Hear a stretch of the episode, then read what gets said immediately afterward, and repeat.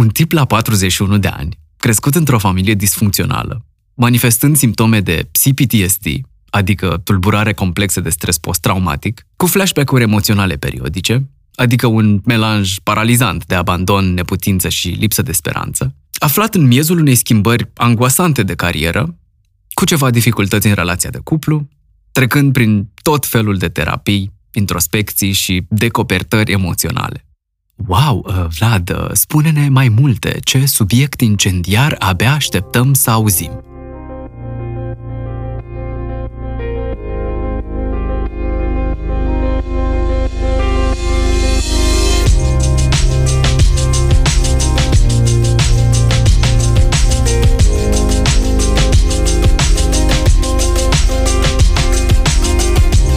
Salut!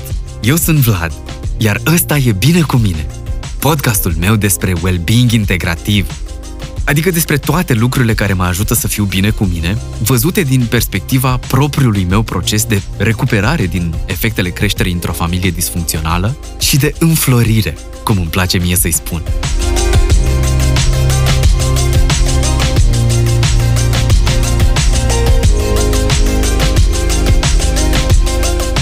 Acum vreun an și ceva, am uh, făcut un curs pe tema îmbunătățirii relației cu banii. Iar Crina, tipa care a creat și ținut cursul, vorbea la un moment dat despre misiunea vieții. Ca și concept, dar uh, și despre misiunea ei. Iar pe scurt, ideea era... Pf, ce tot atâta misiunea vieții în sus, misiunea vieții în jos. Misiunea vieții mele e să mă exprim pe mine așa cum sunt. Acum e prin cursuri de dezvoltare personală, dar și prin creat bijuterii. Poate peste trei ani o să fie prin a fi actriță. Iar uh, reacția mea ascultând-o a fost... Uh, ce? Uh, poftim? Nu, boss. Nu, te apuci de o carieră, te ții de ea. Păi ce facem aici, ne prostim? Nu, păi începi prin a crede că nu ești suficient de bun până când îți spune colegul de cameră că își imaginează că ai putea să fii ori stand-up comedian, ori copywriter, te simți flatat, dai din coate, ajungi la interviu, te faci copywriter și te ții de treabă. Ești creativ, născocești mereu povești tot mai fresh și mai originale, iei premii, stai nopți la birou. Jesus fuck. Apoi treci prin două burnout-uri, te fac oamenii grup creative director și după 14 ani în care ai crezut că asta îți doreai, îți dai seama că de fapt nu-ți doreai asta. That's how we do it. Așa se face treaba. Da. Îmi amintesc că mi-a explodat un pic mintea ascultând-o pe Crina. Și simțind libertatea pe care și-o acordă și lejeritatea cu care simțea că poate trece de la una la alta. Și mi-am dat seama că poate din dorința mea înnăscută de structură, poate dintr-o rigiditate dobândită în timp, poate din faptul că am crescut într-o familie disfuncțională, iar asta m-a făcut să mă iau de multe ori foarte în serios. Mă rog, poate din toate motivele astea, nu am accesat niciodată genul ăsta de perspectivă atât de laxă, de fluidă și de permisivă. Și aleg să o fac acum. Să explorez și să simt ce se simte bine în corp, ce îmi face plăcere reală, dincolo de așteptări sau prejudecăți, să mă las să descoper și să creez dintr-un loc de autenticitate și bucurie. Ceea ce, bineînțeles, vă doresc și vouă.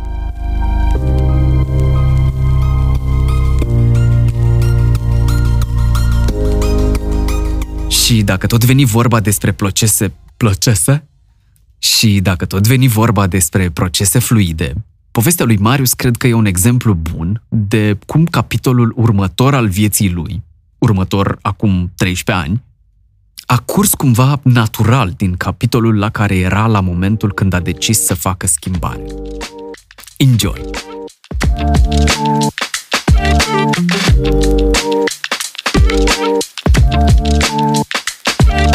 Salutări! Sunt Marius Tudosiei și după 15 ani de media am decis că trebuie să mă opresc.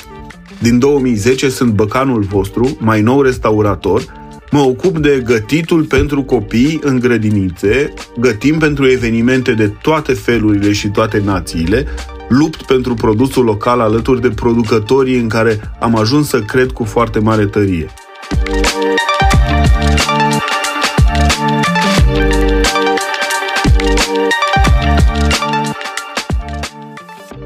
Pe Marius îl știu de acum vreo 11-12 ani, când a deschis băcănia veche de pe Barbu Văcărescu, pentru că agenția la care lucram atunci avea biroul în apropiere și mă mai opream la băcănie să iau diverse bunătăți în drum spre casă sau spre birou. Țin minte că mi-a atras de atunci atenția povestea lui, corporatist cu arte, acte în regulă, cu carieră în care uh, cu carieră în jurnalism și marketing, care se lăsase de corporație ca să înceapă o băcănie. Între timp au trecut 13 ani de la schimbarea respectivă și de la deschiderea băcăniei, iar pe lângă ea uh, a mai apărut un restaurant care, care poartă același nume în centrul Bucureștiului, iar Marius nu mai e doar băcan, e și restaurator, fermier, caterer și podcaster culinar. Iar asta după ce petrecuse 10 ani în marketing de presă, din câte știu. Așa că acum, iată, mulți ani după ce povestea mi-a atras atenția, am ocazia să o și ascult, ba chiar să-l descos pe subiect, în măsura în care, evident, uh, se simte confortabil să dea din casă. Așa că mulțumim de disponibilitate, Marius, și bine ai venit la Bine cu mine. Ei, bine te-am găsit. Um, o să, o să te invit, dacă îți mai aduci aminte, uh, să faci așa un salt în timp înapoi, uh, pentru că am aceste întrebări ghid aici în față și uh, eram curios dacă, dacă mai ții minte care a fost momentul sau procesul care te-a dus la decizie. Decizia de a zice, bă, mă extrag din ceva în care am investit Crystal clear. ani din viață și o să fac ceva cu care probabil îmi vine să zic că nu avea nicio legătură. despre contextul în care mă aflam eu la momentul 2009. Așa. De câțiva ani eram director de marketing la Jurnalul Național. Nu o să se supere pe mine niciunul dintre cei doi, da, nici Marius Tucă, nici Mihai Craiu. Uh, Marius se ocupa de partea editorială, croia tot felul de proiecte. Uh, Mihai Craiu se ocupa de business, aș putea spune că foarte bine. Și în marketing nu se băgau foarte tare. Da. Pentru că marketingul, începând cu Lucian Ioniță, predecesorul meu și după aia cu mine la Timonă, livra exact ce era nevoie să livreze, uneori niște rezultate chiar surprinzătoare uh, și au fost campanii foarte multe pe care le-am făcut și care, dacă îmi permiți această expresie, au rupt. Așa. Am făcut treabă bună. Motiv pentru care nu prea se băgau în, în munca noastră. Uh, aveam uh, niște libertăți pe care cred că niciun director de marketing nu le putea visa, nici cum să le primească. Asta pentru că de fiecare dată livram, uh, eram foarte creativ pentru că nu aveam neapărat resurse materiale. Da Aveam poate, nu știu, uh, trustul care era însă foarte uh, așa amețit în decizii și Aha. se certau doi între ei și te trezeai că nu mai e campania aia de spoturi pe antenă, că, nu știu, s-a certat tu că cu cineva și uh, nu mai e spoturile alea. Și noi ne luptam cu cine? Cu adevărul care avea banii din petrol, al lui Patriciu, și care pompa, da, da, da. țin minte, un weekend în care deci ăla a fost pentru mine uh, momentul în care mi-am dat seama că păi, pe linia asta n-avem nicio șansă. Da. Ei uh, strânseseră per total pe toate televiziunile 8500 de GRP-uri și noi te ții? 6. Nice.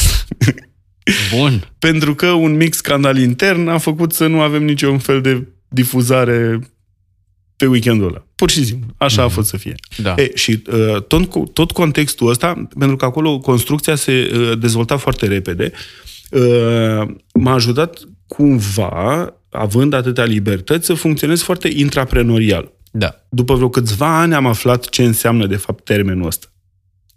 Cum un om care e angajat într-o organizație, oricare ar fi ea, funcționează ca un fel de intraprenor, in, in, da, da. intraprenor, agenție în agenție. Da, agenție în agenție, nu știu.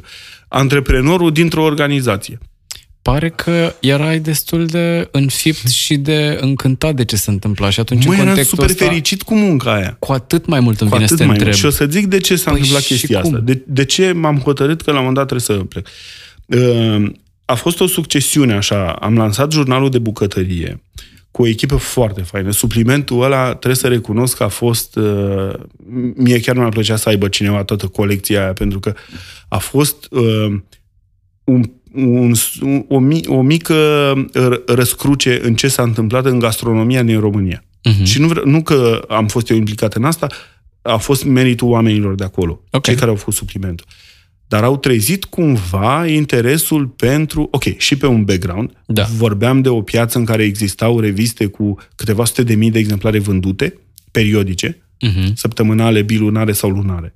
Deci, cumva exista un interes, doar că ei au umplut un, uh, o zonă în care oamenii au devenit foarte atenți la ce se întâmplă cu mâncarea, la ce mănâncă, la cum gătesc, la interacțiunile legate de mâncare. Asta a fost odată. Am fost foarte implicat în povestea asta pentru că eu am gătit tot timpul. M-am născut la țară, am trăit în bucătărie, cu mama, cu bunica, în fine. Acolo am învățat... Now it's all making sense. Ei, da. E, și așa se leagă lucrurile, pentru că imaginează că tata preot fiind i- cu o parohie cu patru sate, era mai mult plecat. Da. Trăiam cu mama, bunica și două surori în casă. Că știu să tricotez, să dau la gherghef, să, uh, dacă mă concentrez, mi-aduc aminte și cu războiul de țesut, că avea o mătușă uh, ultra-religioasă și mai mergeam pe la ea și la șezătorile ale lor. Uh, E, am trăit în bucătărie, acolo îmi făceam temele, acolo moțăiam pe cuptor, uh, vedeam toată mișcarea din bucătărie. Aș vrea doar să menționez pentru cine nu o să ne vadă și respectiv toată lumea, că e un podcast audio deocamdată, că în stânga mea suntem în bucătăria uh, casei lui Marius și a Ioanei din uh, Corbeanca și în stânga mea e un ceea ce pare, nu pare, cred că și e, Este o Un cuptor plită, cu lemne. o plită cu lemne absolut funcțională. Eu am trăit care cu... mai devreme sfârâia, încă mai sfârâie. Păi voi încă nu sfârie auziți, dar pentru e- că la foc e mic fantastic se atmosfera pe care o, gătește cre- pe ea o creează. uh, uh, pilaful cu oaie pentru câinele nostru, care nu mai vrea să mănânce boabe, vrea numai mâncare gătită. Asta mă pregăteam, zic că aș vrea O, să Doamne. fiu câinele vostru, adică când ai zis Da. pilaf cu aia, mulțumesc Trebuie să mă frumos, concentrez cred și eu la că- asta. Uh, E ceva cu ce eu am crescut în casă. Și mi-am dat seama că uh, odată ce ne-am apucat să construim casa, parcă am avut nevoie să fie așa și la noi. Mi-am dat seama Vorbim că de o- casa asta în care casa asta suntem în care acum. suntem, am construit-o în timp de 2 Ah, ani. da, da, da, corect, corect. Și e un proiect făcut de la Ai zero, povestit. de la arhitecți am primit doar uh, un metru 20 pentru plită, am înghesuit-o acolo uh, și am realizat, odată ce am făcut-o, e inutil să spun că a fost primul lucru funcțional din casă, adică Mhm. noi nici nu aveam curentul tras, dar aveam plita Aveați plită. funcțională. În fine, uh, chestie de priorități. Mi-am dat seama că o plită îți schimbă în casă ritmul vieții. Sunt serii în care pornim focul, stingem luminile și pâlpâi așa flacăra, uh, Mi se pare sfârâie foarte niște tare că zici asta. cartofi. Când am intrat la voi, am avut senzația că s- am, am, am schimbat într-o viteză inferioară. Un pic, da, da. A, asta simțim și noi foarte des.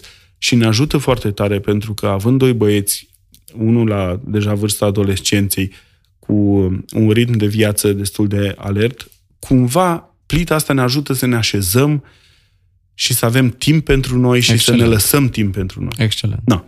Toate lucrurile astea puse Așa, cap momentul. la cap, Cristalizarea. după jurnalul de bucătărie, care a fost un proiect uh, la care am tras vreo șase luni, până să apară uh, ideea inserturilor cu Jamie Oliver pe jurnalul. Ah, ok.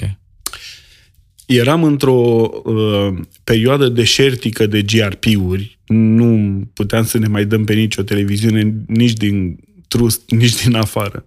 Uh, și am realizat că nu voi putea să lansez proiectul ăsta decât dacă eu, înainte să îi dăm drumul pe piață, cristalizez o comunitate în jurul ideii de gătit. Mhm. Dar, implicat în povestea asta și dorindu-mi foarte tare să fie un nou proiect în care eu sunt băgat uh, și care trebuie să meargă, am început să uh, lucrez la o comunitate în jurul ideii de gătit. Doar că întâmplător... Fantastic. Deci mi se pare fantastic cum practic jobul tău de atunci, cariera ta de atunci, încet, încet ți-a făcut loc Nu. Sau m-am ți-ai făcut mutat, tu loc m-am prin ea împins.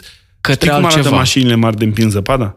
Cam așa Exact, m-a luat proiectul exact, ăsta. exact. Pentru că neavând tare, cine știe ce excelent. resurse, m-am gândit că, ok, eu aveam toate materialele dinainte, am început să gătesc, doar că, uh, fără să-mi dau seama, că nici nu cred că știam prea multe lucruri atunci, într-un fel, proiectul ăsta s-a dus mai pe persoană fizică, adică Da, eram da, eu, da, Marius da, Tudosie, da. care uh, gătește din Jamie Oliver și strânge Și cred că ceva a făcut oameni. click cu puștiu din Da. bucătărie, din copilărie. Și uh, la un moment dat m-am hotărât că eu va trebui să fac un proiect care are legătură cu mâncarea. Excelent. Eram uh, Excelent. crescuse chestia asta în mine ca, una, ca o maia Și uh, foarte lent așa și uh, se dezvoltase și mă acapara foarte Ce- tare. ce Imaginați că metaforă eram frumoasă. zile în care, zile la rând, în care veneam acasă și omorâm pe ăștia, găteam la nesfârșire, mă apuca noaptea, era o chestie absolut uh, uh, ciudată cu mine. Și am realizat că, la un moment dat, după ce m-am hotărât că, gata, următorul proiect trebuie să fie cu mâncare. De notat că eram totuși în statistici. Cu mulți ani înainte pusesem bazele unei mici agenții de PR și BTL, care a funcționat o vreme, uh, ne-am hotărât să o închidem, după care mi-am făcut o revistă de mașini nișată pe uh, serviciile, nu pentru mașini noi, că erau destule acolo, ci pentru mașinile second hand. Asta a fost înainte de A fost Băcănie? înainte, era prin 2004. Ok, asta ok, cu ok. revista și a fost o revistă care s-a lansat cu, uh, deși n-avea, nu ținea de niciun trust, era una independentă, eram doi amărâți care munceam la revista Da. asta. Uh, Am avut campanie de lansare pe uh, două radiouri uh, și clienți de publicitate la numărul 1. Ok. Pentru că uh, acel concept a fost foarte clar, oamenii au înțeles de ce ar, ar fi bine să bage bani acolo.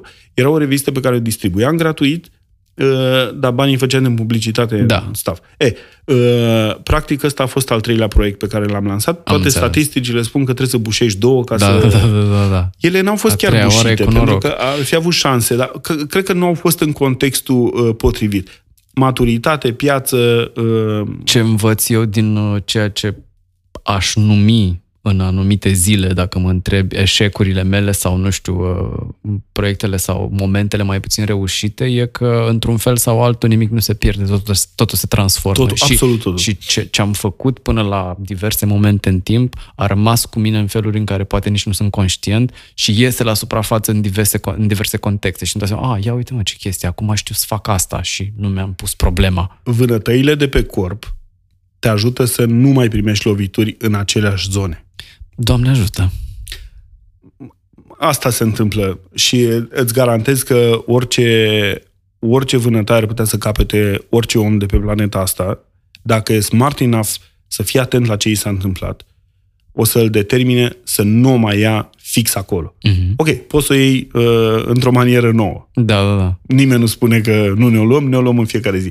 Dar uh, cumva, uh, măcar uh, ai factorul ăsta de noutate care te înveselește un pic. Ai, ți-ai furat-o într-o manieră uh, nouă și neașteptată. Apropo de maniere, eram curios uh, cum a funcționat uh, implementarea, că decizia am înțeles, ăla a fost Ei, momentul. până, la, până la implementare a fost uh, etapa aia uh, finală a deciziei, care Care înseamnă plecarea efectivă. A, a durat din august până în uh, decembrie. În august, când eram ferm hotărât că asta trebuie să fac, un business, ceva cu mâncare, uh, am început să mă evaluez și să-mi dau seama cam unde stau. Evident că mi-aș fi dorit un restaurant. Toată lumea își dorea un restaurant, toată lumea ar fi vrut să deschidă Înțeleg un- că e unul dintre businessurile cele mai dorite și, și cele mai, uh, cum se cheamă?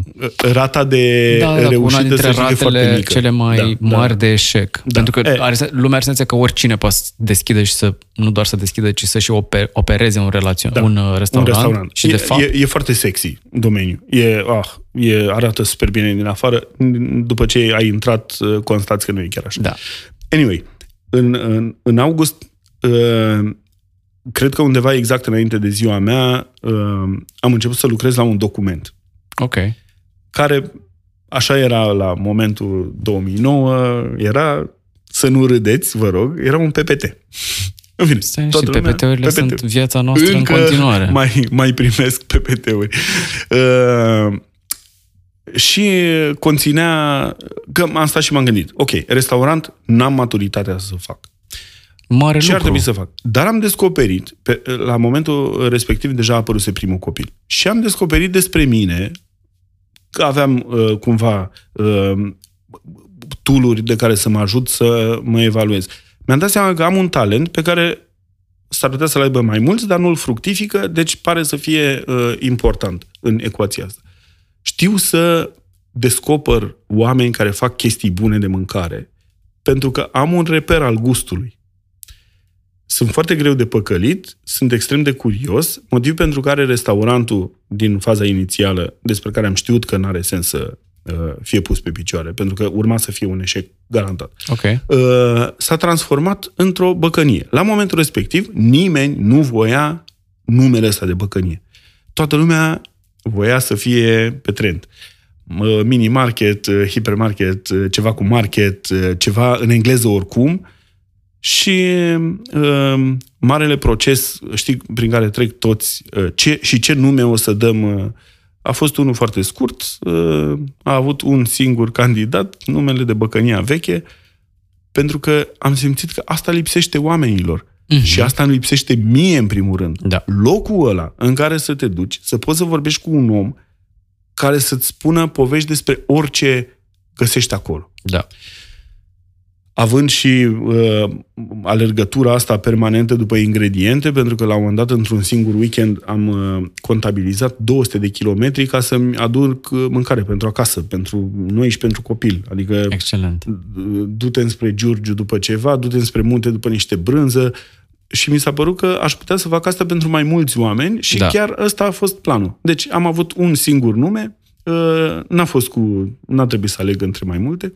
S-a chemat Băcănia Veche de la bun început și din august până în decembrie, dincolo de toate gândurile care mi-au trecut mie prin cap, am reușit să fac uh, primul slide care era cu Băcănia Veche și slide-ul 2 care și a rămas din august gol până în decembrie. Până în decembrie. Exact. Asta am pentru un că, slide. Păi, fiate, eu am fost un om uh, foarte onest tot timpul și nu mi se părea corect de exemplu, să muncesc în timpul zilei pe banii angajatorului, da, aveam da, da. destule pe cap. Uh-huh. Seara eram uh, rupt de oboseală numai... Bine, erau și nopți în care uh, dormeam la birou pentru că aveam multe proiecte și uh, eram așa un pompier 24-7 acolo. Unul dintre cadourile pe care le-am primit de la colegi a fost un melc pe care dacă îl desfăceai se transforma în pernă. Uh, pentru că dormeam foarte des la birou. Adică okay. și mi se părea absurd să mă duc pentru două, ajungeam acasă, dormeam o oră, mă întorceam. N-avea sens. Dormeam acolo, eram pregătit. Uh, Te-ai descrie vreodată drept ca Workaholic? Da, acolo voiam să ajung uh, cu întrebarea. Cred că da. Ok.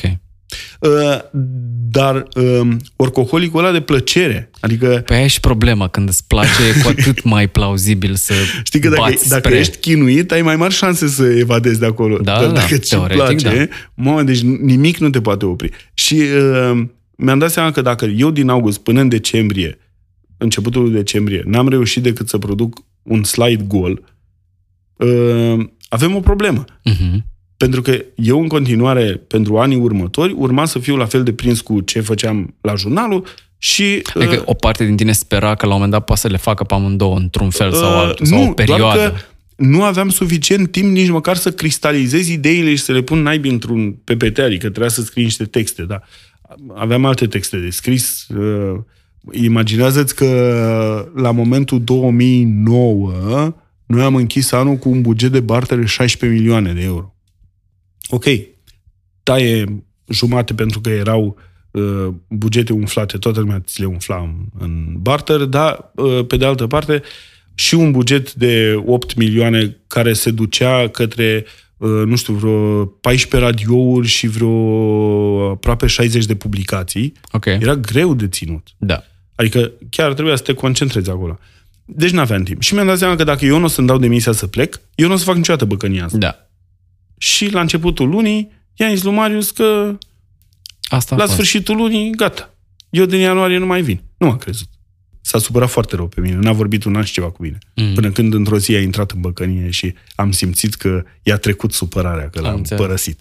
În fine. Uh, și momentul curios, complicat a fost când a trebuit să o anunț pe Ioana, pe care nu pusesem în gardă, că urmează să rămân fără job. Uh, contextul era așa. Uh, aveam un uh, credit pentru casă, să nu râdeți, în, franci, în franci elvețieni. Ah, am înțeles. Uh, și un, mai bun. Un copil mic. Uh, Ioana avea un job, era HR în intact în, pe tot grupul, uh, dar eu urma să rămân fără job. Și uh, statistic, fiecare lună venea cu o creștere a ratei la casă, pentru că așa se întâmpla cu francul elvețian. Am ajuns Mamă. de la simplu la mai mult decât dublu la un moment dat. În fine. Uh, Bă, și mi-am dat demisia, pur și simplu. Și pe... Uh... Te voiam să întreb, în, într-un context de genul ăsta, care pare cu atât mai hai să-i spunem, delicat, ca să nu zicem potrivnic, ceva te-a mânat. Mai aveam chestia asta în mine. Eu știam că pot să fac ceva cu mâncare. Ceva absolut relevant. Cu puțin vreme în urmă, când o cunoscusem pe Ioana, uh, într-o seară la 2 mai, uh, îmi, îmi tot povestește chestia asta și parcă nu mă satur să o aud. Uh, îi povesteam spre dimineață cum la un moment dat eu o să construiesc un brand atât de uh, fain pentru oameni încât oamenii o să-l, iubea, să-l iubească nu pentru ce face efectiv pentru ei, ci pentru ce poate el să facă în general. Uh, râdea, știi? Doar că determinarea unui uh, om poate să bată orice uh, punct al imaginației. Cu siguranță. Uh, și momentul ăla a fost foarte complicat în ianuarie, când uh, are început munca după vacanță. Uh, Ioana a avut câteva zile să se acomodeze cu ideea că are un șomer pe canapea. Uh, Eram curios. Ea a, plecat, ea a plecat cu Luca înspre grădiniță și după aia la muncă și eu eram treaz, alert și nu știam ce să fac. Momentul a fost Ceea foarte ce simt complicat. că era o premieră pentru tine la cum da. te-ai descris da. Uh, a, la nivel de energie și de implicare. de uh, dubios și atât de greu de diluit. Încât... Era prima oară când luai o pauză Prima oară, da. Real, da. Realmente? Nu, vine să te întreb? Gândește-te că la un moment dat am avut două joburi jumate. Aia zic. În, cu câțiva ani înainte. Adică făceam cu a, jumatea aia de job era de fapt o consultanță pentru unii care puteau să mă sune la orice oră din zi și din noapte să deci eram 24-7 cu ei, pentru că aveau nevoie mă să producă doar producție gând. publicitară. Și trebuia să aleg la un moment dat, la 4 dimineață, între uh, o hârtie de 230 sau 260 de grame. Uh, pentru, din astea măsură. Adică, în fine, erau niște bani de care aveam nevoie. Uh, dar am învățat foarte multe din povestea asta. Uh, și momentul ăla a durat uh, foarte puține minute, eu cred că Ioana nici nu ieși, era ieșită înspre birou când uh, ieșeam și eu Val Vârtej din casă. A, credeam că o să zici că ai terminat PPT-ul. Nu. Nu. Pe care nici nu l-am mai terminat. Dacă, îl, dacă îl caut prin laptopul vechi, cred că îl găsesc cu aceeași... Cred că am mai scris câteva cuvinte pe acolo, dar okay. irrelevant. Uh, eu eram un om activ, dinamic, n-aveam cum să stau. Și uh, să știi că am întrezărit în, în uh, ore, în minutele alea, în ora aia cât am mai stat acasă, am întrezărit uh, perspectiva unei depresii profunde. Mă bucur că zici asta, că da. urma, dacă nu ziceai tu, urma să zic eu ceva apropo de În momente din astea, oamenii tine. pot intra în uh, fundătură și să nu mai vadă niciun fel de lumină nicăieri. Doar că, de fapt, lumina e înăuntru. Trebuie doar să dai din comutator. Adică trebuie să te activezi, să faci ceva. Și ce am reușit eu să fac în uh, ziua aia a fost să mă pun în mașină și să Până am intrat în oraș, stăteam în Greenville, dincolo de grădina zoologică, până am intrat în oraș mi-a fost foarte clar. Ok, deci, Băcănia Veche are nevoie de un loc fizic în care să ne pornim, să facem treabă. Am uh, mapat foarte repede care sunt zonele mele de interes. Toate lucrurile astea se întâmplau într-un Fiat Stilo Abarth galben care gonea prin oraș uh, sau spre oraș și am realizat că am nevoie de fix zona dintre uh, Dorobanți și Lacutei, triunghiul de acces între uh, oraș și dormitoarele orașului din nord. Uh, Dorobanțiu s-a exclus din start pentru că erau niște chirii absolut exorbitante uh-huh. și am intrat pe Floreasca. Și mi-am dat seama că uh, vreo oră am stat în coadă pe acolo, erau niște șantiere, am avut dreptate, au durat vreo șase ani după aia. Ok. Schimbau țevi, nu știu ce Dumnezeu făceau, au făcut terci strada aia uh, și în continuare cu niște chirii mai mari și singura care a rămas disponibilă pentru mine a fost Barbu Văcărescu, pe care uh, am parcat la intrare și l-am luat la picior. Am bătut la ușile oamenilor și nu vrei să știi ce am auzit. Mm-hmm. Îți dai seama, te dai de un om de 80 de ani și îl întreb dacă nu vrea să-și închirieze casa că tu ai un plan și vrei să faci o băcănie. Mm-hmm. Mi-am luat-o masiv Ok. Verbal, din fericire. Da, da, da. Doar. Uh, și am periat Barbu Văcărescu până înspre baza cutezătorii, că mai sus n-avea sens. Pur și simplu, casă cu casă, număr după număr, pe stânga și pe dreapta. Și chestia asta a durat vreo câteva zile și la un moment dat treceam pe acolo și mi-a atras atenția, îți dai seama cât de bine cunoșteam uh, toată strada aia, că la un moment dat am remarcat un anunț printat pe A4 în geamul unei case, care nu era la stradă, era în curte. Da. Frână, o parcare de aia și m-am dus, am luat numărul și am început să sun și ăla a fost. Uh, Da. numărul 49 devenise de închiriat după perioada în care stătuse gol. Excelent. Dar eram curios, tu în ecuația asta avuseseși vreun, uh, cum se cheamă, fond de rezervă? Aveai Nu. ceva economic cu Nu, care nu, să nu, nu. investești? Nu și o să zic de ce, pentru că în 2009 uh, noi suntem u- ușor dependenți de vacanțe și călătorii. În 2009 Foarte bine. am avut șapte, Susțin această șapte dependență. vacanțe. Deci uh, rezervele noastre erau uh, Am înțeles. practic sub zero. Dar am știut tot timpul și acum sunt cu atât mai convins de chestia asta. Niciodată nu este despre bani. Întotdeauna este despre o idee bună care o să-și găsească soluțiile no matter what. Pur și simplu. Dacă ai o idee bună, o să găsești bani pentru ea unde te aștepți mai puțin. Uh, da, cu mențiunea sau cu nota de subsol și voiam să revin un pic aici la faptul că mi se pare că e, e foarte mult despre... Eu, de exemplu, am observat la mine că felul în care reușesc să mă ancorez în niște proiecte sau niște lucruri care simt că rezon- rezonează profund cu mine e complet altul decât orice alt fel în care m-am angrenat în orice alt fel de proiect. Și mi se pare că ce, ceva s-a trezit atât de puternic în tine încât a fost un motor care a reușit să te împingă inclusiv să te ridice de pe canapea și să te pună să bați drumurile și uh, străzile orașului în mașină și să cauți locații și să bați la uși realmente, uh, ca într-un fel sau altul să te ghideze către ce, iată, ai sfârșit prin Vlad, a face pe următorii în 10 zilele ani. alea- Adică ceva În zilele s-a alea eram declanșat foarte invincibil. tare. Dacă, și, și dacă sunt curios Doamne cum. ferește, mă prindea tramvaiul pe șină și intra în mine, s-ar fi făcut zob. Iar eu aș fi plecat pe picioare de acolo. Eram, dacă trăgea cineva cu arma în mine, mi se oprea uh, glontele în cămașă. N-ar fi intrat. Adică simți că at- atât de multă energie și, și drive ți-a dat. Enorm, enorm. Ok, trebuie să recunosc, trebuie să recunosc că uh, am avut parte de probabil cel mai bun context. Ioana a crezut orbește în ideile mele care încă nu erau cristalizate. Minunat. Uh, n-am avut și n-am simțit nicio secundă îndoiala. Eu știu că de foarte multe ori era blaf complet. Da. Pentru că eu nici măcar nu știam să-i povestesc exact. Eu știam că undeva în capul meu există toată arhitectura a ceea ce urmează să fie băcănia. Nu știam nici măcar ei să-i povestesc cum o să fie, cum o să mă descurc, ce o să fac, cum o să o scol la capăt. Dar știam că o să o scol la capăt. Ok. E- Uh, mi se... E o chestie care, uh, uh, într-un fel, a mai revenit în uh, anii următori în mine. Senzația asta de, uh, uh, nu neapărat de invincibilitate, că o simți. uh, O simți e acolo. Când ai câte o din asta, simți că pur și simplu nimic nu-ți poate sta în cale.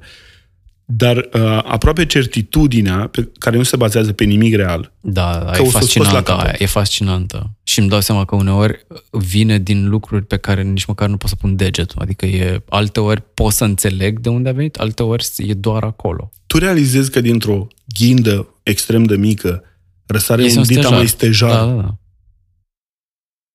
Uh, mi se pare uh, i- i- interesant că ai ajuns cumva, să- adică că ai adus tu conversație aici pentru că urma să te întreb de resurse și ce ai simțit, resurse de orice fel, mentale, morale, psihice, emoționale, materiale. Eram curios ce ai simțit că te-a, că te-a ajutat cel mai mult în, în tot procesul, mai ales până ce lucrurile au început să prindă Să niște funcționeze. cheag. Uh, Pe de o parte a fost uh, relația cu Ioana, care m-a alimentat foarte mult. Enorm, Te cred. enorm. Și era, uh, cum să zic, au fost zile în care era practic singur, singura chestie certă pe care puteam să mă bazez Da. și din care puteam să mă alimentez. Uh, Al doilea element foarte important a fost că uh, destul de repede, respectiv uh, la începutul lunii martie, am, gă- am semnat pentru uh, Barbu Văcărescu 49 și am început șantierul. Și știi cum e? Când ești, uh, simți că ai pornit-o, parcă ai și mai mult combustibil. Absolut. Nu știi de unde, Se te, dar alimentează te trezești pas cu cu plinul pas. făcut în fiecare dimineață. Deci Mhm. e așa o chestie uh, pe care n-ai cum să o explici, dar ai, uh, pu- în fiecare zi ai energie pentru ce urmează să faci. Simți, îmi pare rău că te întreb, dar simți că vreuna dintre ori care celelalte explorări ale tale a trezit în, cine, în tine așa ceva, la orice moment din viață? Uh, Ai mai simțit asta? Că mi se Ni- pare că... Niciodată la intensitatea asta. Ok. E, uh, cum să combinația aia între uh, metal greu și fluturi în stomac în același timp. Excelent. Te trezești că ești buldozer universal care urmează să uh, răstoarne lumea și să schimbe și să... Și chiar asta s-a întâmplat. Amărâta aia de 40 de metri pătrați, deschisă abia în septembrie, după ce am luat spațiu în martie, a durat foarte mult, pentru că n-aveam resurse, n-aveam bani, ne-am împrumutat de peste tot. Uh, friends, family and other fools. Oameni care au crezut atât de tare în noi, încât la un moment dat, înainte să deschidem, au fost două momente foarte importante. Un fost coleg de-al nostru de muncă din uh, Intact ne-a sunat să ne spună că dacă avem nevoie, are 5.000 de euro disponibili, Excelent. iar banii aia au însemnat uh, stocul inițial de marfă înainte deschiderii Fantastic. și vecina noastră, doamna Mariana, care la un dat a venit în vizită și ne-a găsit fără masă în bucătărie și ne-a întrebat, copii, da, ce se întâmplă cu masă? Am dus-o în băcănie, că nu mai aveam bani de mobilă. Și ne-am împrumutat 2000 de lei. Ne-a zis, mi dați când, când puteți. Cristi, care ne-a dat 5000 de euro împrumut, nesolicitat, uh, ne-a zis, "Bă, faceți-vă treaba cu ei și mi dați când Mi puteți. se face pielea de găină pentru că am acest gând. Uh, nu mai știu. Am, l-am, am întâlnit ideea asta în mai multe locuri și mi-a plăcut foarte tare. Când ceva, când, îi- când i-a venit sorocul cu unui ceva, proiect, lucru, da. ceva, o să se manifeste, o să apară, o să găsească feluri să se manifeste în lume. Și am senzația, gândindu-mă așa retrospectiv, chiar mă gândeam la, la felul în care au evoluat cumva lucrurile în, în, în conștientul colectiv vis-a-vis de gastronomie și preocupări culinare și faptul că oamenii s-au deschis foarte mult față de asta. Pare că trebuia să fii unul dintre șuturile în cur, îmi vine să zic, da. pe care societatea trebuia să și le ia atunci ca să înceapă să se uite mai atent la tot ce înseamnă mâncare, gastronomie, sănătate, conexiune care vine cu povestea asta. Acum 10, 11, 12 ani. Pentru că acum mi se pare că e, Acum e super lucrurile funky să arată, fii wow, șef. Dar wow, acum arată 11 ani, complet 12 diferit. ani, Și am niște nobody uh, gave a fuck. convingeri foarte ferme că, uh, o să o spun pe scurt, România poate să devină, de fapt are contextul potrivit ca în următorii ani, nu foarte mult, să devină o destinație gastronomică. M-aș bucura. Doar că lucrurile trebuie cumva puse în mișcare și, uite, acum suntem pe cale să uh, dăm drumul unei serii de întâlniri lunare între professionals din domeniu. I-am, Excelent. i-am zis Horeca Meetup. Nu știu, n-am știut să zic în română mai bine, Ni- nici nu-mi pasă foarte tare. Asta de voiam să chestia zic, asta. contează mai Da, puțin. nu, Important e contează ce o să se foarte puțin. întâmple. Uh, să ne adunăm o dată pe lună și să povestim între noi pe diverse subiecte. Prima întâlnire este despre relația cu fermierii, despre planificare. Suntem la începutul de an și acum trebuie să ne facem gândurile și să știm și dacă nu ne-am gândit până acum, poate ar fi bine să ne gândim, păi, câte chile de tomate îți trebuie în iulie, câte în august, câte în septembrie, uh, cât, cam care e consumul tău de frunze, ca să știe oamenii ce să-și pună în grădini. Adică, într-un fel, trebuie să ne mișcăm. Și din fericire am ajuns în punctul în care, deși suntem prinși până peste cap, am decis să alocăm o parte din resurse către aglutinarea uh, pieței, cumva. Da. De, trebuie să ne adunăm. Uh, dar cred foarte tare, pentru că dacă te uiți la ce se întâmplă în piața asta, și eu o urmăresc de uh, 13 ani, am avut și avantajul ca uh, șapte ani jumate uh, cât am avut uh, sănătatea în bucate la Digi24, am avut în fiecare duminică un invitat, Da. care au fost preponderent șefi din România, Mhm. i-am văzut pe unii invitându-i la intervale de un an, doi ani, trei ani, că au evoluat, s-au schimbat, măi, da. au evoluat fabulos. Și se întâmplă lucruri, sunt proiecte care se deschid, sunt ferme care apar. Imaginează, frații Corbu au avut 600 plus specii de vegetale în ferma lor. În grădina corbilor, 600 plus specii. Tu îți dai seama, Excelent. varie, specii și varietăți. Da. Adică Wow. uh, anul ăsta un tip cu care am lucrat uh, foarte bine anul trecut uh, pe tomate și care avea, nu știu, 30 și ceva, anul ăsta o să aibă 40 în plus. Buniol face, cred că 70-80 de soiuri de tomate. Iar a, acum 2 ani, la Bruxelles, România a avut cel mai fain stand la un festival de tomate cu 220 de varietăți. What? Man, România este, uh, știi cum e, e un Eldorado al Nu știam. ingredientelor. Chiar nu știam lucrurile astea. Despre Și mă asta bucur vreau să mult. vorbesc în anii care urmează. Foarte bine. Despre Uh. cum, de fapt și de drept, România este acest Eldorado al mâncării. Și da, poate să devină destinație gastronomică din mai multe motive, nu doar pentru ingrediente, ci pentru că uh, mulți dintre șefi au început să capete experiențe și au ieșit din perioada aia de copil scăpat în magazinul cu jucării, Da, da, da. în care și făceau încep și să se curry așeze și, și... și uh, Exact. uh, tot felul Și de să-și găsească mexicane și locul. nu știu ce, și să-și găsească un drum al lor Da. care să-i reprezinte și care să ne reprezinte. Mhm. Pentru că, uh, eu știu, nu există o gastronomie pură Da. în nicio țară din lume. Toate sunt amestecate. Mhm. Dar e un proces evolutiv. Și atunci, uh, dacă e să ne uităm la ce facem noi și la gusturile noastre din România, ma, deci arătăm spectaculos.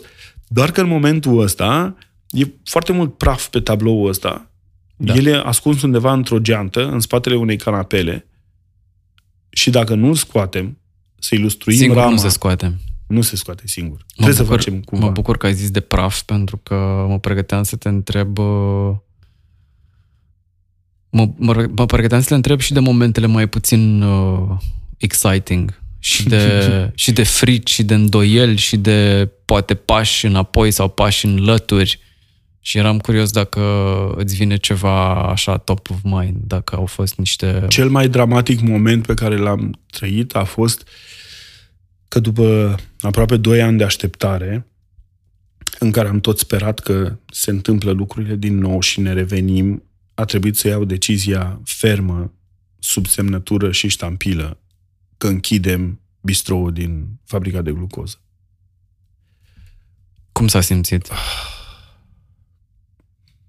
Foarte complicat. Și pentru mine, dar și pentru toți oamenii din echipă care au suferit foarte mult. Nu doar că s-au simțit bine făcând lucrul ăla acolo. Imaginează-ți că erau oameni care se simțeau mândri pentru ce fac acolo. Mhm. Și dintr-o dată devenea cumva cu acte în regulă că nu vom mai avea locul ăla. Da. Eu am o cantitate uh, de optimism uh, ușor irațional în mine, uh, care nu poate fi cuantificată pentru că se regenerează de fiecare dată. Uh, Momentul a fost atât de complicat încât mi-a reactivat uh, căutările de dinainte de pandemie, când, wow, văz, Doamne ferește, am făcut la vizionări ajunsesem un fel de mic uh, expert imobiliar. Da.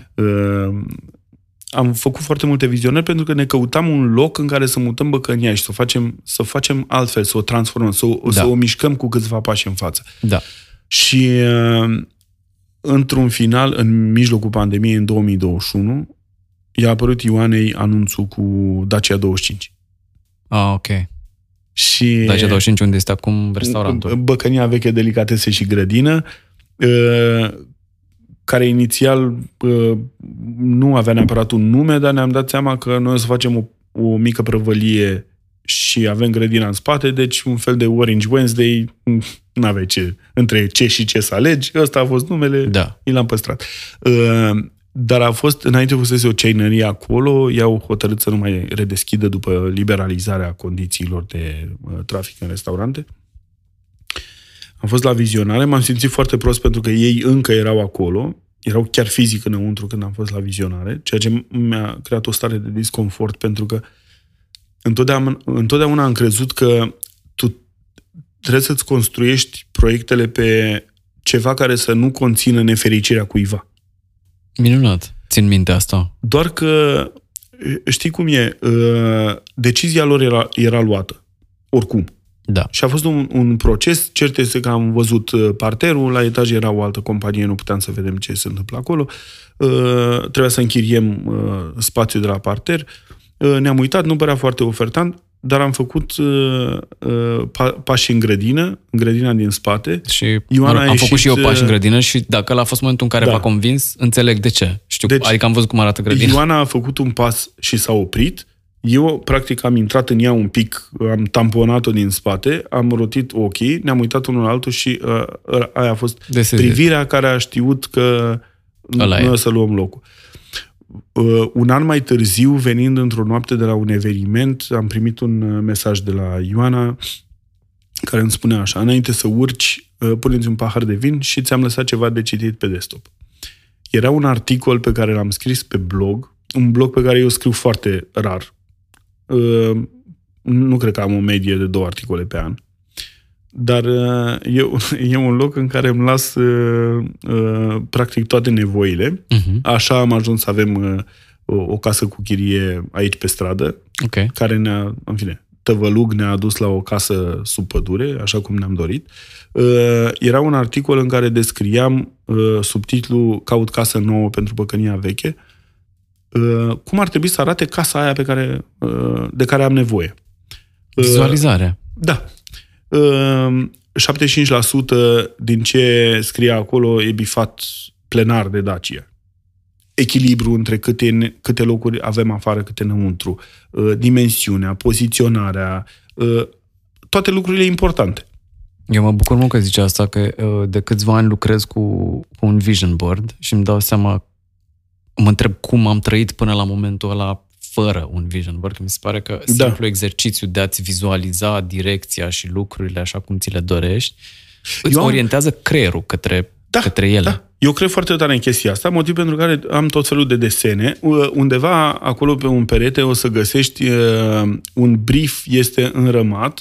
Am avut o pagină dintr-un uh, blog de desen pe care l-am luat pentru copii. Uh, am început să ne descriem casa și el a fost brieful pentru arhitecți. Ne-au Excelent. zis că ei n-au primit niciodată un brief atât de clar de la uh, un- un client. Fiecare colț al casei era descris. Uh, în momentul ăsta suntem în undeva 90 plus la sută din ce am, am Felicitări. știut că avem nevoie. Excelent. Pentru că ne știam nevoile. E, articolul ăsta spunea exact ce trebuie să fie uh, viitoarea Dacia. Am găsit Dacia, am luat Dacia uh, a, și a fost cu uh, suișuri și coborâșuri. Imaginează că am luat, uh, pe 1 martie am luat cheia. Făceam selfie-uri pe foișor uh, când dădeam frunzele jos și făceam curat, le trimiteam familiei. Ce bucuros eram că, uite, se întâmplă și pe 7 martie i-am căzut la pat pentru două luni.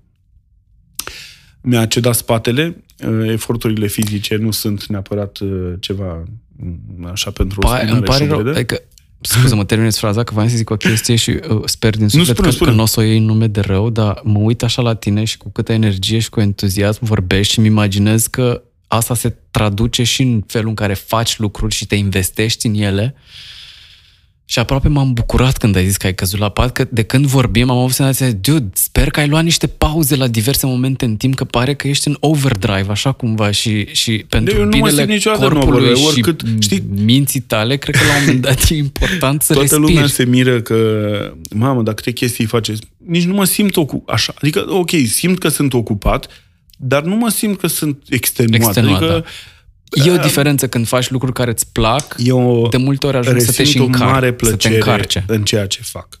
Iată. Pentru că fiecare pas pe care îl facem noi înseamnă foarte mult pentru un grup de clienți, pentru un client individual, pentru cineva care uh, învață ceva din asta, din ce facem noi. Și uh, treburile astea n-au cum să te obosească. Adică, ba, a, ok, te obosesc, dar te remontezi foarte repede. E altfel, alt, altă oboseală decât atunci când faci ceva ce nu-ți place și ești extenuat. În fine, două luni am stat în pat nemișcat, o lună înainte de operație, o lună după. Uh, pur și simplu, aveam o am primit cadou de la niște prieteni, o măsuță din aia de laptop.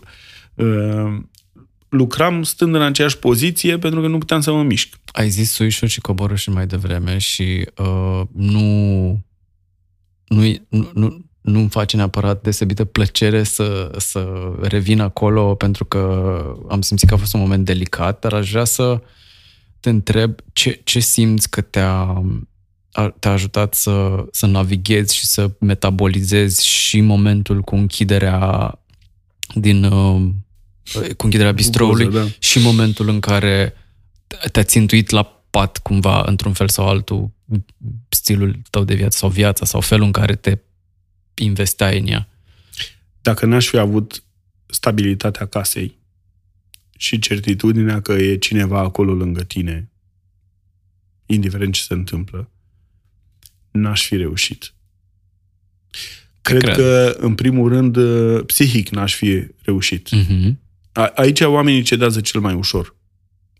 Și sunt în linia oamenilor care ar putea să cedeze dacă, dacă nu simți măcar cârligul ăsta super, super solid de care poți să te ancorezi. Ok, poți să pierzi oricâte ancore pe drum, Da. știi că ai carabina prinsă pe tine, Da. hamul prins pe tine, să apropie pământul, dar știi Da. că la un moment dat ai un cârlig care este Da. super fix. Da. Ăla nu o să se miște niciodată. Mare lucru. Și mare lucru să... Enorm. Să, să, să simt cumva oameni pentru care, nu neapărat pentru care asta e important, pentru că în general mi se pare că e important, dar oameni care își, își propun să facă din asta ceva important, pentru că nu știu, nu știu nimic despre relația voastră, dar de la distanță pare că e o relație pe care vă asumați și în care sunteți prezenți și în care uh, Care investiți. se bazează extrem de mult amândoi. pe încredere, respect și așa funcționează. Ne-am uh, cunoscut destul de târziu, am făcut un copil foarte repede, a venit al doilea copil uh, neplanificat. Uh, pro- E posibil uh, să nu fim neapărat familia perfectă, dar suntem uh, una foarte activă și foarte fan. Adică ne place foarte tare că suntem în contextul ăsta și Da. că trăim împreună. Avem aceleași pasiuni. Nu vrei să știi cum arată la noi pregătirea unei călătorii, unei vacanțe, Ok. în care fiecare are treburile lui. Ioana documentează enorm orice călătorie. Uh, Eu sunt în părțile tehnice de închiriază mașină, găsește nu știu ce soluții. tănă. Uh, E- E un context super, super fan. Îmi, îmi vine să te întreb pentru că mi se pare că spațiul în care suntem, casa voastră din Corbean, care are o energie foarte uh, primitoare și foarte așezată, așa cumva, cum ziceam, am obsesia că am pășit într-un alt timp, într-un alt ritm aici, ceea ce e destul de ciudat pentru că pe tine te văd foarte activ și foarte uh, m, prezent și cumva sărind de la, de la una la alta, dar aici energia e foarte așezată. Și uh, voiam așa să fac un soi de mic sum-up. Practic, la momentul ăsta, proiectele sau proiectul tău include ce anume? Cum arată pe hârtie lucrurile? Păi și e- nu pe hârtie, în realitate cum arată? Eu îl numesc ecosistem. Exact. Și o Iată, să cum zic de arată ce. ecosistemul în momentul ăsta? Pentru că imaginează-ți un cerc foarte bine închis, în care noi avem avantajul pentru că suntem oameni crescuți la țară, și eu și Ioana, oameni care au un respect deosebit pentru resurse. Uh, Știi, uh, în- am descoperit că în 2011, când am făcut eu primul, primul proiect despre risipă alimentară, nu am găsit nimic bibliografie în limba română Mhm. despre risipă. Da. Acum, nu vreau să-mi arog niciun uh, uh, merit în povestea asta, dar uh, la momentul ăla eu n-am găsit niciun articol scris despre risipă alimentară, nu existau statistici, m-am bazat Da. exclusiv pe uh, uh, limbi străine din alte țări, statistici europene, care nici nu menționau România, uh, era complicat. Dar noi avem grijă foarte mult să nu irosim lucruri. Și atunci, între băcănia din Barbu Văcărescu, bucătăria de catering, de unde uh, gătim pentru tot felul de evenimente, ce numesc eu MBC, nunți botezuri cu mătrii, Frumos. uh, peste Ține minte.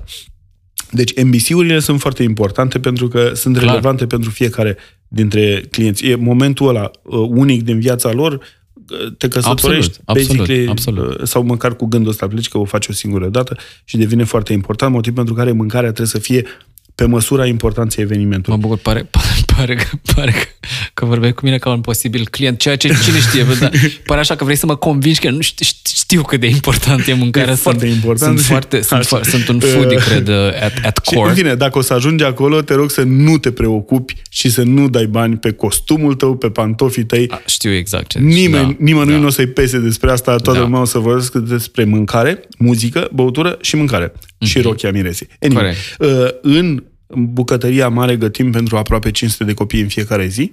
Wow. Împărțiți în mai multe grădinițe.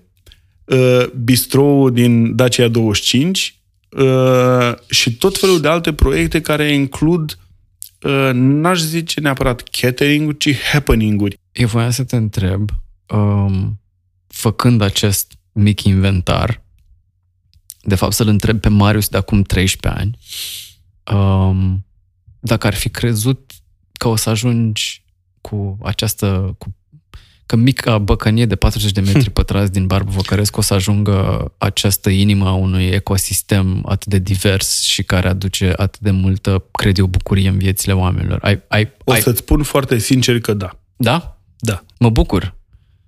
Și mă bucur sincer pentru și că... Și n-au trecut decât 13 ani. Mă bucur pentru că mi se pare că, uh, nu știu dacă am apucat să zicem asta, ba da, cred că așa am și început, că, că ești printre primii oameni cu care vorbesc uh, la un moment atât de, atât de departe de momentul, de momentul schimbării. schimbării. Da. Și o să zic de ce. Și mi se pare mi, foarte fain să ne uităm la asta, pentru că cred că poate să fie realmente o inspirație apropo de oameni care se gândesc acum să facă shifturi și poate au dificultăți, mă rog, nu poate, sigur au dificultăți, că genul ăsta de schimbări nu vin așa oh. cu mult roz și lapte și miere. Nu, nu, nu, nu deloc. Dar, Dar te uh, alimentezi din negrala aia de pe fundul cea unului. Și eu hai să zic o chestie pe eu care eram... eu am, tot, am mai spus-o de câteva ori uh, la momentul în care am pornit toate lucrurile astea. Uh, știi că, na, în fine, din reflexul uh, lumii în care am trăit, uh, îți faci planuri pe, nu știu, măcar un an de zile. Așa. Adică undeva prin decembrie trebuie să fii gata cu planul tău de marketing pentru un an întreg. Când am uh, pornit pe drumul ăsta, în paralel și undeva uh, ca un uh, sunet de fond, am mai dat drumul la un proiect, odată cu Băcănia. Proiectul ăsta se numește Proiectul Personal Marius Tudosiei. Și uh, proiectul ăsta presupune că la sfârșitul a 30 de ani de la momentul pornirii, adică undeva în 2040, nu o să fiu nici cel mai bun băcar, nici cel mai bun bucătar, nici cel mai bun orice ai vrea tu să mă cauți, dar o să fiu românul care înțelege cele mai multe lucruri despre mâncare. În toată complexitatea ei. Iar chestia asta se întâmplă inevitabil pentru că învățăm în fiecare zi. De, uh, în capul meu ăsta a fost uh, cumva finalul. Da, a fost o chestie cu care ai plecat sau care s-a formulat nu, pe parcurs? Nu, cu gândul ăsta am Pentru plecat. că mi se pare, mie îmi sună o viziune de viață, to da. some extent, și o, poate o viziune de viață profesională și mă gândesc la cât de important e să reușești să ancorezi orice fel de schimbare în genul ăsta de, bă, pe gridul ăsta, să știi că asta. poți să agăți orice Asta uh, e și uh, ideea, că orice... e o viziune care permite să intre sub ea tot felul de lucruri. Da, pentru că mi-am dat seama că nu pot să fac bine ce mi-am propus să fac decât dacă înțeleg în profunzime lucrurile. Uh, trăiesc și respir mâncare în fiecare zi. Visez meniuri, uh, mă trezesc înainte să sune ceasul ca să plec repede în Dacia să mai gătesc ceva. Mi se pare foarte frumos că ai zis asta, pentru că a, s-a cristalizat ideea asta că, de fapt, te trăiești pe tine profesional, îți trăiești o bucată mare din identitatea ta reală de om în hmm. profesia pe care o Trebuie pe să legi, ai. A, eu așa cred, că pe tine om de lume și om de muncă, de profesie, trebuie să îi pui pe ăștia doi atât de tare împreună, știi cum, uh, știi cum se face altoirea copacilor? Uneori trebuie să gâtui da. legătura aia ca să se facă să se prindă. perfectă, să se prindă și să funcționeze împreună. Cam, eu cam așa văd lucrurile. Și de fiecare dată când am văzut oameni de succes care au făcut chestii relevante în domeniile lor, am realizat că undeva a fost un moment în care cineva a strâns atât de tare șoricelul ăla negru de plastic, încât unirea asta s-a întâmplat perfect. Și nu poți să faci uh, treabă bună decât dacă ești 100% preocupat de ceea ce faci. Mie îmi vine să fac o altă analogie, pentru că în ca, uitându-mă la povestea ta, îmi vine să zic că mai degrabă, într-un fel sau altul, soarele, ploaia, vremea, natura, whatever, au creat condițiile încât din vlăstarul care erai tu în marketing a apărut o, o altă ramură care era aia care era mai hmm. aproape de cine ești. Am senzația că mai degrabă ai înflorit într-o direcție în care tu erai decât da. ai forțat două entități da, împreună, da, știi da, ce zic? Pentru că acum copilul ăla care a crescut cu laptele de pe sobă și cu scrijelele de pe plită și care își imagina scene de luptă aruncând stropi de apă pe plită, știi, să facă aburi și... Iată, slavă o... Domnului că zice asta, că băi, ceva trebuia să fac, ceva trebuie să, să se fie, adică clicul ăsta enorm care s-a făcut, trebuia să fie făcut pe baza a ceva. Și cred că tocmai mi-ai răspuns, e că eram acolo. curios. E clar, e, că, el de acolo pleacă. e clar că aia probabil că a fost una dintre cele mai puternice perioade și amintiri din, din viața Am ta? tricotat foarte mult. Am, uh, inițial, eu, de fapt, uh, pentru că am făcut liceul sanitar, pot fi considerat uh, soră medicală. Am și lucrat doi ani în Institutul Parhon la biochimie, uh, în laboratorul unde precizia e extrem de importantă. Mă bucur că am ajuns la punctul ăsta cu discuția, pentru că urma să, să menționez că ne apropiem încet, încet de final și să te invit uh, dacă simți să, să împărtășești, nu știu, una sau două lecții importante care au rămas cu tine, care crezi că au rămas cu tine în tot parcursul ăsta de 12-13 ani în care în care băcănia veche a ajuns de la 40 de metri pe bară Văcărescu la acest ecosistem minunat. Care în momentul ăsta înseamnă vreo 35 de oameni. Iată.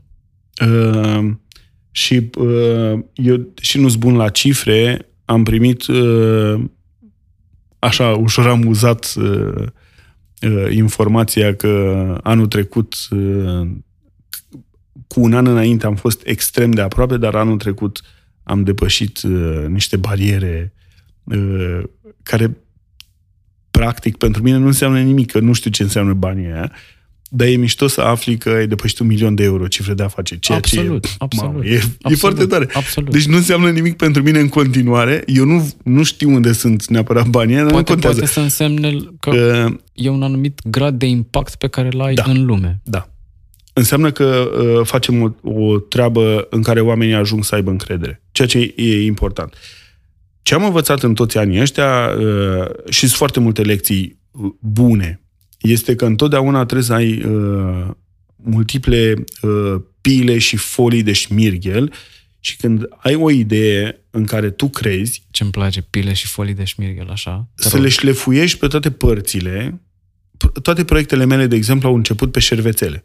Ok. Am chestia asta. Deci am câte un șervețel, unul dintre ele, cel pentru băcănie, a făcut parte dintr-o expoziție de ciorne pe care Fundația Friends for, Friends for Friends a purtat-o peste tot prin țară. Excelent. Uh, tot felul de schițe care s-au transformat ulterior în proiecte care uh, chiar au existat și au uh-huh. funcționat bine. Și cred foarte tare în povestea asta. Dacă tu ești convins că ai un proiect, trebuie să îl șlefuiești pe toate părțile, pentru că bilele alea perfecte pe care le fac chinezii, știi, alea de da. jad, și da, care da, se da. învârt singure pe un jet de apă, alea nu se fac într-o zi. Tu trebuie să șlefuiești foarte mult, la absolut orice. Îmi place mult șlefuitul pentru că la mine ajunge ca constant recalibrare și readaptare la, și la mine și la context și la nevoile mele și la ce pot să ofer și la ce e nevoie. Adică uh, cu siguranță am trecut pe la momentul ăsta în care, u, trebuie să fie așa și da, de fapt trebuie să fie a așa. fost despre Dar pe lângă a adapta pilele și șmirghelul tău, tu trebuie să lusturești bila aia și de ceilalți. E motivul pentru care eu știu că există superstiția asta în oameni să nu vorbească despre proiecte care n-au început încă, na, testează, testează cu oameni Așa vii. ajungi să, să, să o faci să se întâmple. Vrei Vorbim să zic ceva? despre. Dacă mă pui acum din nou pentru a nu știu câta oară în fața fotografiilor din ziua deschiderii băcăniei, o să constați că fără să pot să mă controlez, o să roșesc foarte tare, mi se roșesc cu urechile și uh, devin ușor neliniștit. Pentru că în momentul ăsta uh, deși sunt în continuare foarte atașat de momentul ăla al deschiderii, Da. în care nu prindea niciun glont în mine, uh, mă simt un pic rușinat, pentru că Băcănia, deci pe bune, am dat drumul într-o stare f- uh, foarte proastă. Aveam o vitrină de brânzeturi în care aveam uh, 5 sau 6 roți de brânză maturată și niște telemea din asta de la un fermier. Uh, rafturile erau semi-goale. Doar că în, între toate imaginile astea, constant în cadre apare câte un păun. Eram eu cu coada înfoiată, mândru, nevoie mare pentru ce am făcut. Pentru că în momentul ăla, eu atâta puteam să uh, livrez, doar că eram extrem de mândru de ce am făcut și trebuie să recunosc că în foarte scurt timp am ajuns într-o poziție destul de bună în care băcănia chiar arăta băcănie, doar că dacă aș fi așteptat încă nu știu câte luni, poate că n-aș fi fost pregătit 100%. Iar asta e o altă lecție pe care am învățat-o uh, și uh, de care sunt extrem de convins. Nu trebuie să așteptăm momentul perfecțiunii. Nu există aproape... s- Sunt puține lucruri care sunt perfecte în, uh, în lumea asta. Chiar sunt puține. La asta... Și de cele, de cele mai multe ori astea nu sunt ale noastre sau nu depind de Da, noi. da, da. Anyway, și atunci, dacă uh, te simți cât de cât pregătit cu un proiect și ai dubii că nu știu să- să-i dau drumul sau nu, man, Da, Sări- eu îi zic că sări în apă. MVP, Minimum Viable Product, orice Yeah. variantă simplificată cu care poți să începi is good enough și după aia poți să rafinezi pe parcurs. Ok, am făcut într-adevăr o chestie foarte smart. A fost un soft opening. Uh, oficial uh, am deschis pe 24 septembrie, dar i-am dat drumul uh, pe 4 septembrie. Am avut 20 de zile să ne calibrăm un pic, să vedem, să stăm de vorbă cu oamenii. Dar știi cum e? Trage aer în piept, dacă n-ai clip, te ții de nas și sari, indiferent că ți se pare stânca de înaltă. E vreun moment uh, în care ai regretat alegerea asta? Nu.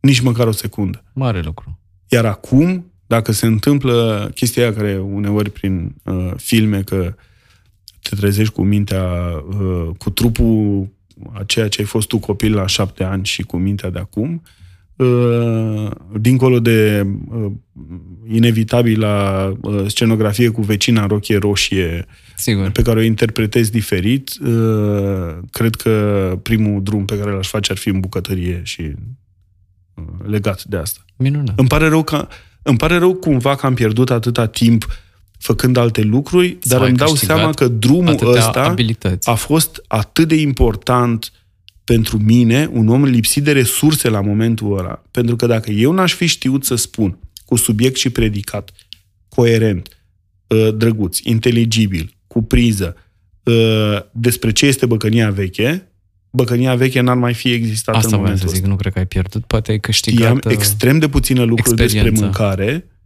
dar știam foarte multe despre comunicare.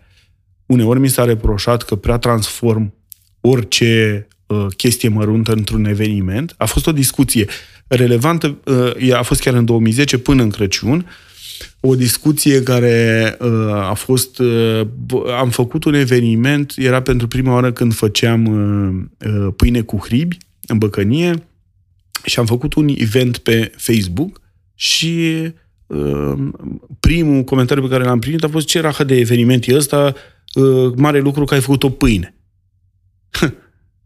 și în loc să mă demoralizeze și să mă facă să plâng uh, această primă interpelare, uh, i-am răspuns că poate pentru el nu e, dar sunt oameni pentru care o pâine poate fi un eveniment. Poate fi uh, o amintire, poate să fie conexiunea cu habar n-am ce uh, bunic pe care nu l-am mai văzut de mult, poate Cu fi siguranță. o, o uh, rememorare a unor momente absolut uh, incredibile. Da. Și eu cred foarte tare în chestia asta. Am trăit-o de atât de multe ori încât nimeni de pe planeta asta nu să mă convingă că nu e adevărat. Și mi se pare o notă foarte frumoasă pe care să închidem. Um, Așa că o să-ți mulțumesc tare mult de disponibilitatea de toate felurile, uh, emoțională, logistică, spațială, culinară și așa mai departe și să îți doresc uh, toate resursele și avântul de care ai nevoie ca, iată, în 2040, Marius chiar să fie românul care înțelege cel mai bine și profund uh, mâncarea. Și care cu siguranță o să dea mai departe absolut tot ce am învățat, pentru că e atât de trist să ții pentru tine ce știi și atât de reconfortant și de uh, fericit să dai mai departe absolut tot ce ai aflat. Tot ce ai acumulat e atât de bine să dai mai departe și să-ți faci timp pentru ceilalți. Subscriu. Așa trăitul, să fie. Trăitul în comunitate ne face de adevăratele oameni și oameni buni. E comunității în sine și conexiunii autentice, cred că o să-i dedic o serie întreagă de episoade, deci mulțam de reminder și să rămână încă o dată pentru tot. Mulțam! Cu mare plăcere!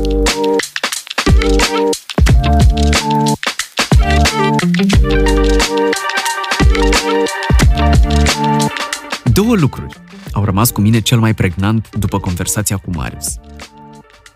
1. Reconectarea cu părțile frumoase din copilărie. Cu verile petrecute la țară în Ardeal, în capătul celălalt de țară, în care hălăduiam pe coclauri, aiurea prin sat, pe dealuri și prin văi. Mă rog, era una singură, Valea Seacă, până la care ajungeam de obicei. Și mi-amintesc sentimentul ăla de libertate, de, de a mă juca și de a explora, care, am conștientizat recent în terapie, a fost printre puținele repere de libertate, atenție, dublată de siguranță. Foarte, foarte important, de altfel. Că libertatea fără siguranță e abandon, gen. Știți ce zic? Neglijența și anxietatea, zona asta. Da. Eram acolo în vizită la străbunică mea, care era bolnavă iar bunica mergea în fiecare vară să stea cu ea câteva săptămâni. Iar eu și sora mea mergeam cu bunica. Hands down, cea mai mișto bucată din copilăria mea. Iar acum, înțeleg și de ce. Nu mă simțeam doar liber să explorez, mă simțeam și în siguranță, pentru că bunica era mereu acolo, de obicei gătind tot felul de bunătăți în colniță, în bucătăria de vară care cu zeci de ani în urmă fusese atelierul de fierărie al străbunicului pe care nu am apucat să-l cunosc de altfel niciodată. Esențial e că era mereu acolo, subliniez, spre deosebire de maică mea. Ne chema la masă sau ne trimitea să aducem legume sau fructe din grădină sau din livadă, sau uneori mă trimitea cu bicicleta chiar în satul vecin, la soră sa, la mătușara Veica, să aduc lapte proaspăt de bivoliță. Mă ia cu piele de găină numai când spun lucrurile astea. Și cred că asta caut și acum, sentimentul ăla de libertate și capacitatea de a explora lumea în timp ce mă simt în siguranță. Eu cu mine, în primul rând, dar și eu cu lumea. Încrederea că lumea e ultimately un loc primitor, în care pot înflori cu bucurie. Iar în ultimele luni fac tot mai des priză cu sentimentul ăsta. Și e minunat. V-am zis eu că toți anii aia de terapie și lucru cu sine n-au fost degeaba. Uh, dar n-a zis nimeni, Vlad, că au fost degeaba. Poate zis, poate n-a zis. Nu știți voi. Așa. Și al doilea lucru, cumva legat de primul, e Feel the power that comes from focusing on what excites you. E un citat din Oprah, mama mea adoptivă spirituală, care îmi tot apare în meditații. Alături de Rick Rubin, producătorul celebru de muzică, ați ghicit tatăl meu adoptiv spiritual. Dar despre asta și despre meditațiile respective o să vă povestesc mai pe larg în ceea ce cred eu că va fi următoarea mea carte, care o să se cheme Talking to My Higher Self sau uh, De vorbă cu minele superior. Asta e un citat pe care îl revizitez zilnic, parte din uh, seria de afirmații pe care le folosesc în ritualul meu de trezire. Iar uh, Marius am simțit că a fost un exemplu viu de cum te poate anima ceva care e cu adevărat important pentru tine cum uh, te încarci atunci când faci ceva ce îți place realmente și care e parte reală din cine ești tu. Cum chiar și când obosești făcând ceea ce îți place, te încarci mai ușor după. Și mi se pare minunat, pentru că și eu îmi propun activ să observ constant ce se simte bine în corp din lucrurile pe care le fac. Și să las asta să mă ghideze mai departe.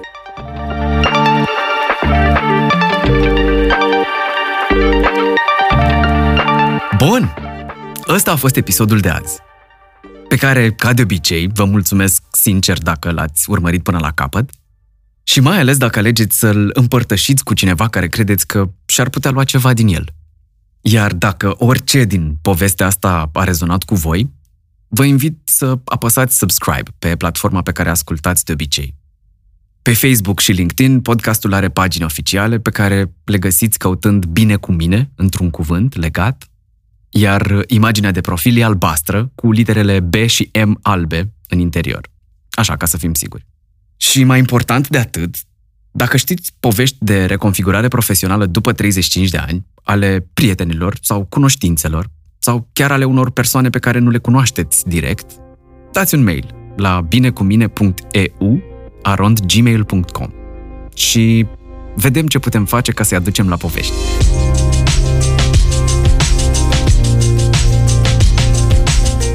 Până data viitoare, vă urez să vă dați voie să explorați ceea ce vă ajută să fiți bine cu voi înșivă.